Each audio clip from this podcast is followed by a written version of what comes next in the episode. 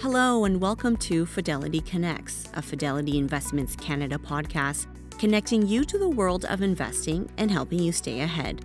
Today, we check back in with Investment Director Catherine Yeung, who is located in Hong Kong.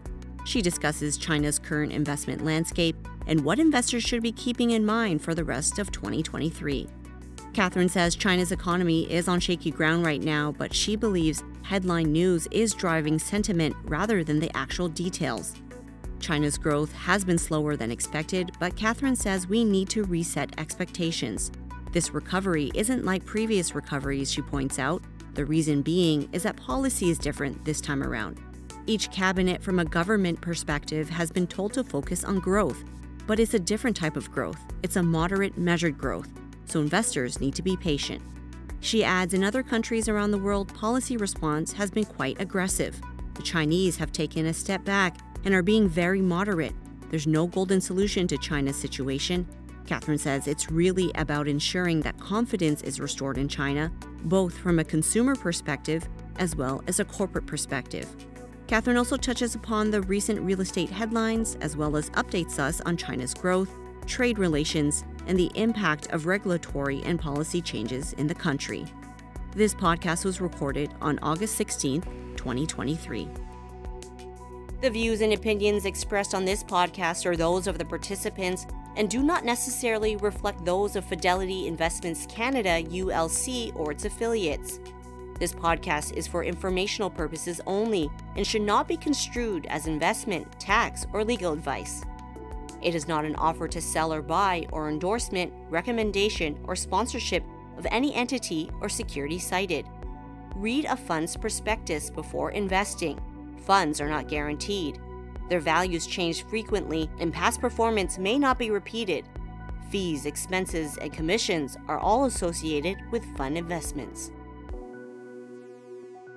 Hi, Catherine. Great to see you again. How are you? I'm well, thanks, Pamela. Good seeing you. How are you? I'm very well. I'm very well. That's for a bit of a catch up with you. So we'll let you sort of guide us through this because it, it does seem like there are one, two, or potentially three problems that are working their ways through sort of the end of the real estate issues into the financial markets. I guess you need to guide us on, on which pieces we need to be paying attention to most. Yeah, sure. So I, I think the number one thing that we need to consider as investors is the fact that we need to reset expectations. So the recovery, which is actually occurring, it's it's not a, a, straight line though, but the recovery we're seeing in China isn't like previous recoveries. So not like 2003 or, or 2009 or 2016.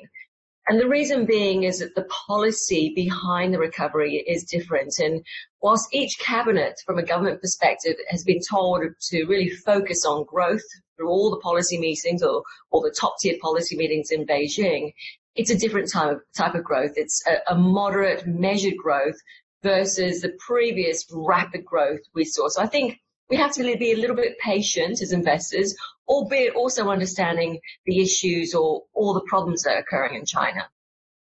The question of stimulus um, and, and the market sort of demand for it, it appears, or I don't know how you'd interpret that, but talk to the stimulus picture. It, it's the reason that China's in a different cycle is the monetary response has been very, very different, hasn't it? It has been, and both from a monetary perspective as well as a fiscal perspective, we haven't seen those sort of big bang policies. Uh, however, the, the recovery also hasn't been as strong as anticipated. And so this is why we're in this situation now where investors just want more. And when you look at, you know, other countries around the world during COVID or now in terms of policy response, it's been quite aggressive, whereas the Chinese have, you know, again, have taken a step back and they're being very, very moderate. So even in the recent working committee that's just uh, been sort of held, you saw a series of supportive measures. For example, when it comes to the consumer, 20 supportive measures. But it, it's like investors want more, and we're not seeing that. And to be really honest with you, there's no sort of, you know, one solution or, or golden bullet to, as I said, China's China's situation. And it's really about ensuring that confidence is restored in China, both from a consumer perspective as well as a corporate perspective. And that really hasn't come through completely yet.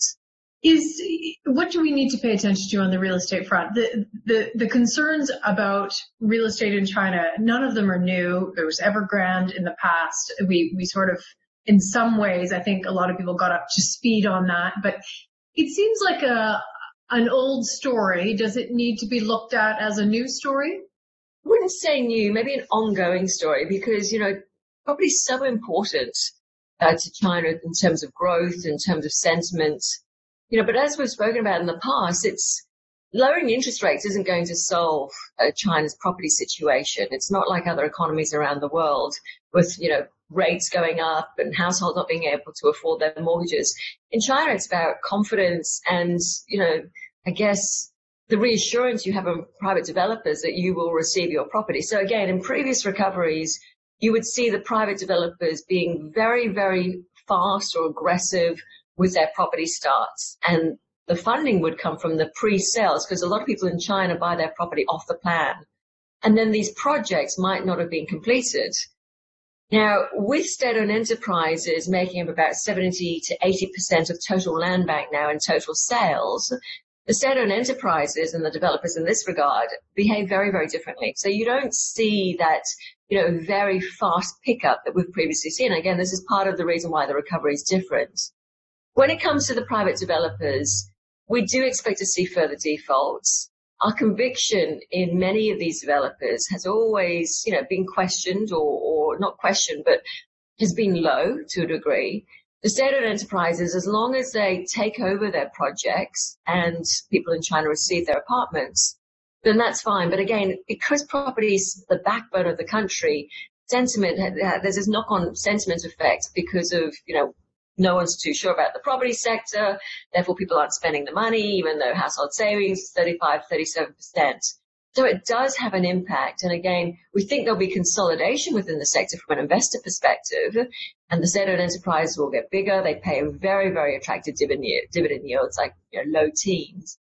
But at the moment, we will probably continue to see these defaults, which will weigh on sentiment. Catherine, we hear different types of suggestions and opinions on, on how the consumer is faring. And it actually, they seem to be fairly disjointed takes. I, I wonder if you can take us through that a little bit. I mean, obviously different parts of the economy will feel different things at different rates, but how, how do you look at it from, from your perspective? What's doing well on the consumer front? So it is patchy in terms of the recovery. And, you know, the, the, the starting point is that households are well off. So 35, 37% savings rate. If we look across the price spectrum, then at the lower end, so prices, when we look at, you know, products and services there, we're actually seeing a good recovery. And at the other end of the spectrum, you're seeing a good pickup, so levels near pre-COVID um, in terms of the luxury goods. So it's the, the middle pricing that is sort of a bit murky, but what we certainly are seeing from consumers is that they want quality at a, at a value price. So, you know, mm. again, the platforms are, are really focusing on this type of consumer behavior.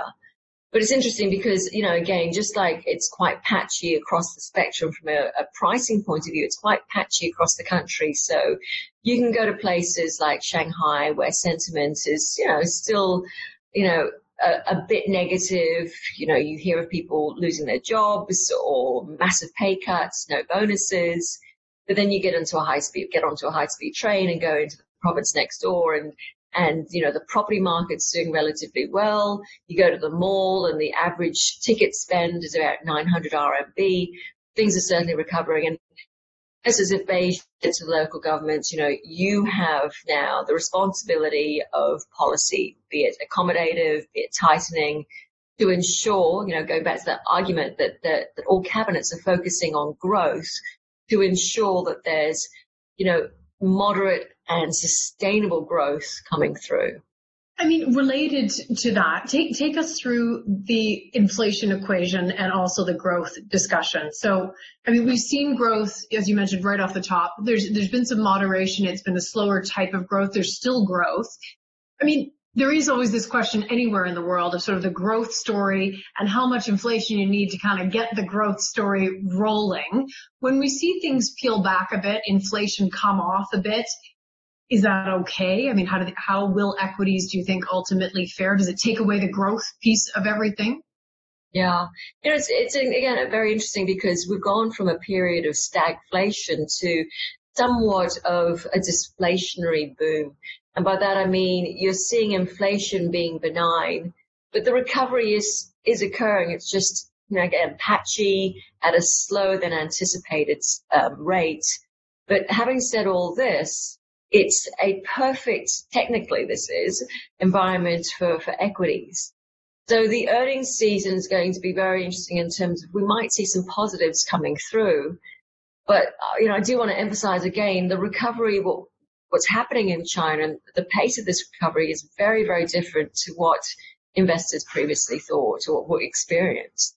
Yeah, and I mean that ultimately is sort of seems what what people are worrying about. So the, the financial system itself, I mean, a lot of the a lot of the systemically important banks, the too bigs to fail, the so on, that that story it, as it's translated into China are more state-owned enterprises. They they're not a concern at this point. It's not like a financial uh, contagion has gone there. Again, help us through the headlines here because you sort of read that property has gone into the financial sort of system. To what degree is that headline need to be muddied? I think again, it's important to remember that the state-owned enterprises now really dominate the space, and state-owned enterprises behave very differently to the private developers. So that's important. So the you know the segment from an investment perspective is is probably going to be more somewhat blue chip orientated. Uh, the big players will get bigger, as I mentioned earlier you'll get an attractive yield. And in fact, when you look across state-owned enterprises and, and the markets year to date, earlier this year, after we saw that initial rally in terms of, of the beneficiaries or the key beneficiaries of opening up, you also saw state-owned enterprises, in fact, over the past one and a half, two years, significantly outperform the private enterprises. And one of the reasons is it was announced earlier this year that the evaluation mix or, or matrix of the state-owned enterprises has changed. Now, for you know, some of the teams say, "Oh, we've heard this before." Others in the team, the investment team, that is, are like, "No, this is actually a bit of a game change, game changer." So the KPIs or the performance targets of the state-owned enterprises has shifted. So it's about growth, but going back to that point about sustainable growth, it's about state-owned enterprises behaving like some of the very well-run private enterprises insofar as rewarding minority shareholders, ensuring there's very good free cash flow on the balance sheet, basically ensuring that balance sheets are very, very healthy. And so if you think about it, everything that we're looking at with Japan at the moment, and the reason why there's so much euphoria about Japan is that after Abenomics, the Japanese companies are finally distributing these, these piles of cash to investors. But some Chinese companies have been doing this for three, four, five years, but it's very much gone unnoticed. So even within the portfolio, the large exposure to state-owned enterprises was trimmed because price targets were reached. It's not that all of a sudden the thesis is broken, but the stocks have done very, very well. And going forward, this is important because, you know, going back to the point about property, if property is no longer going to be the driver of the economy like the government's been talking about, then what could potentially replace it? And, and, you know, we do think it's a further development of, of China's capital markets, which is really, really key. It's fascinating. You you are around the world speaking to investors all through Europe, all, many many corners of planet. You're speaking to Canadian investors here. Um, what do other investors think? Uh, you know, it's a bit better in terms of sentiment. So it was pretty grim after the big policy meeting at the end of last year. Then in March, it was almost on par with what it was like at the end of, of, of last year. Now I think investors are saying, you know what, valuations are so reasonable. So much bad news has been factored in or priced in. If you look at our regional portfolios, the areas of opportunity really are still in China. So yes, sentiment is is still bearish because of you know the economy, geopolitical concerns, especially with the US, who's a big, you know, big competition area with, with China, or they're both. There's a lot of trade barbs that we have to kind of wake up to and listen to. I mean, again. Yeah, exactly. And, you know, even Biden signing the recent executive order, that was very much spoken about and factored in. In fact, the focus was a, a lot narrower than what was anticipated. So again, you've got this headline news, um, but then we've got to go below the headline news. So the policy itself was much less than, than maybe had been priced in or expected. A little bit less, but this sort of competitiveness between the two economies is likely to continue, and we will probably see, you know, periods of volatility over the coming years because of this competitiveness. So, in the most simplistic terms, it's like Amazon trying to, you know, increase their global market share, and at the same time, Alibaba. So, you know, this relationship and competitiveness, as I said, we need to factor it in. I mean, we need to factor it in, but then on the on the sort of other piece of of quelling some concerns, you do come back to most investors and, and probably a lot of policymakers on both sides don't don't really want to see things disintegrate, right? I mean, you sort of come back to that. Yes, there's supply chain changes, and we do see certain types of pivots um, here and there, but there's there's still a lot of intertwined business. Yeah, exactly, and and the I guess the plus side of this competitiveness is you, you see innovation and R&D really speed up um, as people become more competitive. Um, the downside, obviously, is as we've been speaking about. Sometimes policy can impact certain companies or, or, or. Yeah, absolutely. No, it's it's it's interesting to sort of get you to take us through that. So, when we think of a reset in markets, again, just take us back to what might be different about the reset that's going on right now in China? Because it, it does seem that the sort of sharp V bounce of a reset that, that we've seen surrounding the COVID story at the beginning, then after stimulus was received by certain so-called developed um, economies and so on. It's it's just a different looking chart, isn't it? It is, and I, I, don't mean to compare China with a particular company, but if you were have to, if you you were to sort of make a comparison, it would be what we've seen with Alibaba. So Alibaba as a company, you know, very good management team, but they've they've changed a lot of the companies. So if you look at valuations of Ali, you know, forward PE, you could argue is around five, six times price earnings. This is X cash because there's a lot of cash on that balance sheet. So it's a big company, lots of cash. Now net profit with Ali used to be about 30 bill. It went down to 20 gone back up to 22. Hmm. So from that 20 to 22, management was really assessing businesses that weren't profitable. So they did a lot of M&A. They did a lot of um, new business creation. And if it wasn't profitable, they just exited it. So they restructured the company. Any part of the company that wasn't doing well, they relooked at the management team. And so that's kind of applicable to China. China has you know, the, all the bears of China have always said that the way they used to funnel money or liquidity into the system was unsustainable, i.e. property. So the property bubble, to a, to a degree, it's been managed quite well. So China now has re-changed or, or shifted its growth model. And that was the biggest criticism that the bears used to have. But they're not almost being applauded by it. They're, they're sort of like it, it's like, well, you know, we're not we're, we're not getting what we're used to getting. So I think that's the resetting of expectations, and I think patience is required. But relatively speaking, China still makes a lot of sense versus other markets.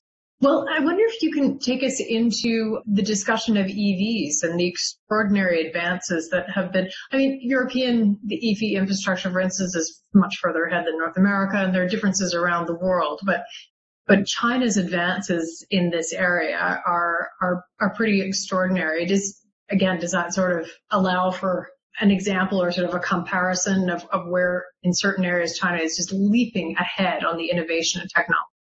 Yeah, data, data was just released whereby China has surpassed Germany again, Japan again in terms of auto exports and EV penetration is large. Um, you know, again, manufacturing, R&D, innovation is is huge.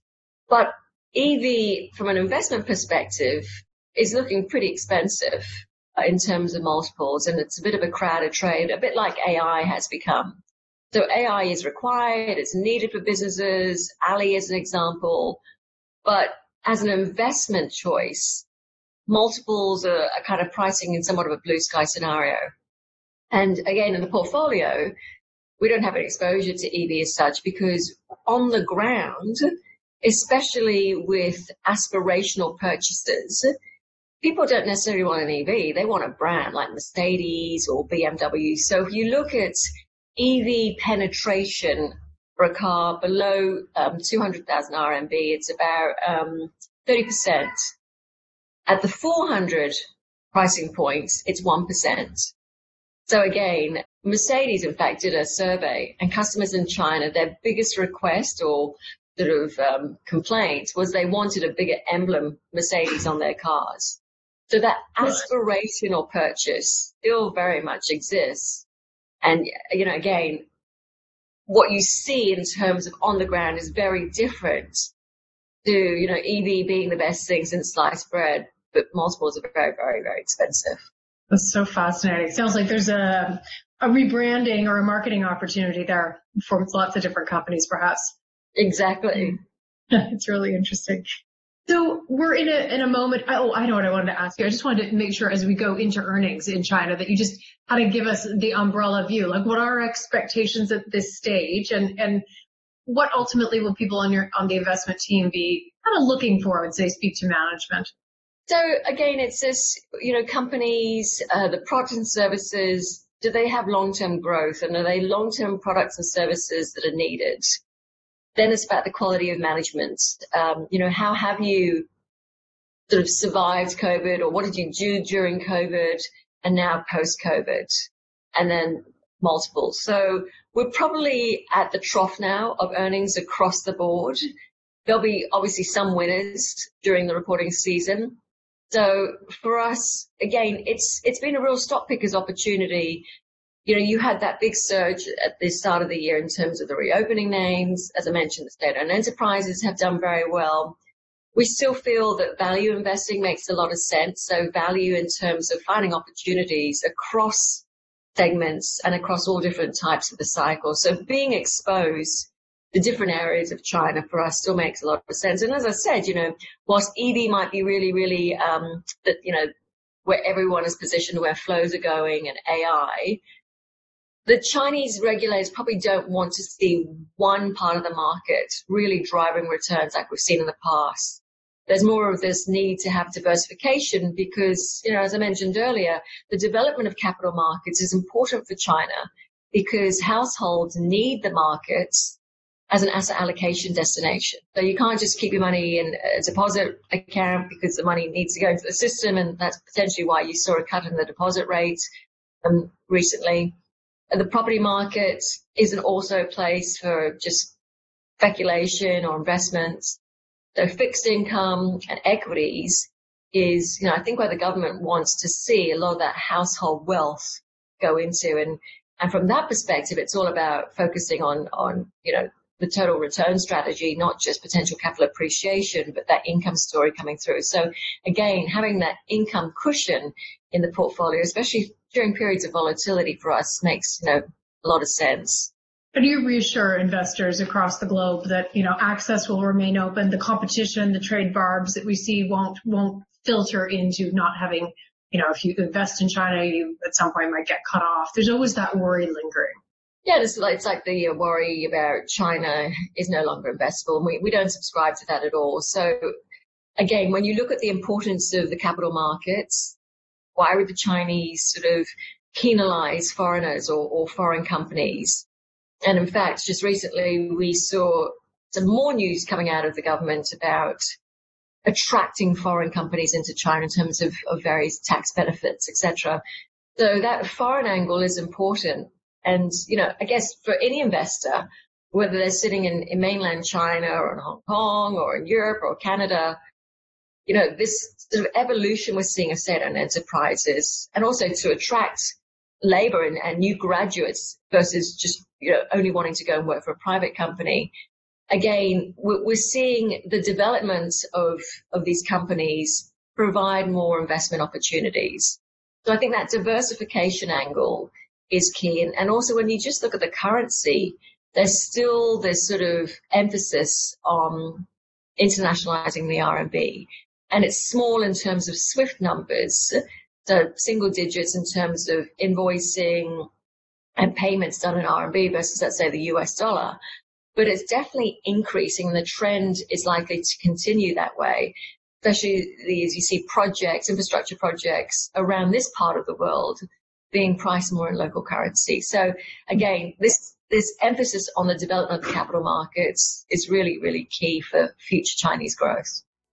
And you've been telling us about this in, in a, a few different points for years now. And as you say, this continues. Catherine, it's, it's wonderful to catch up with you. It's great to see you. And, and thank you very much for joining us. Thanks so much, Pamela. Take care.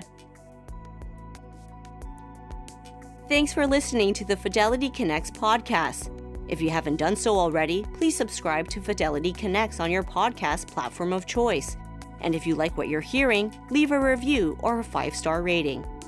Fidelity mutual funds and ETFs are available by working with a financial advisor or through an online brokerage account. Visit fidelity.ca slash how to buy for more information. While visiting fidelity.ca, you can also find information on future live webcasts. And don't forget to follow Fidelity Canada on Twitter and LinkedIn. Thanks again. See you next time.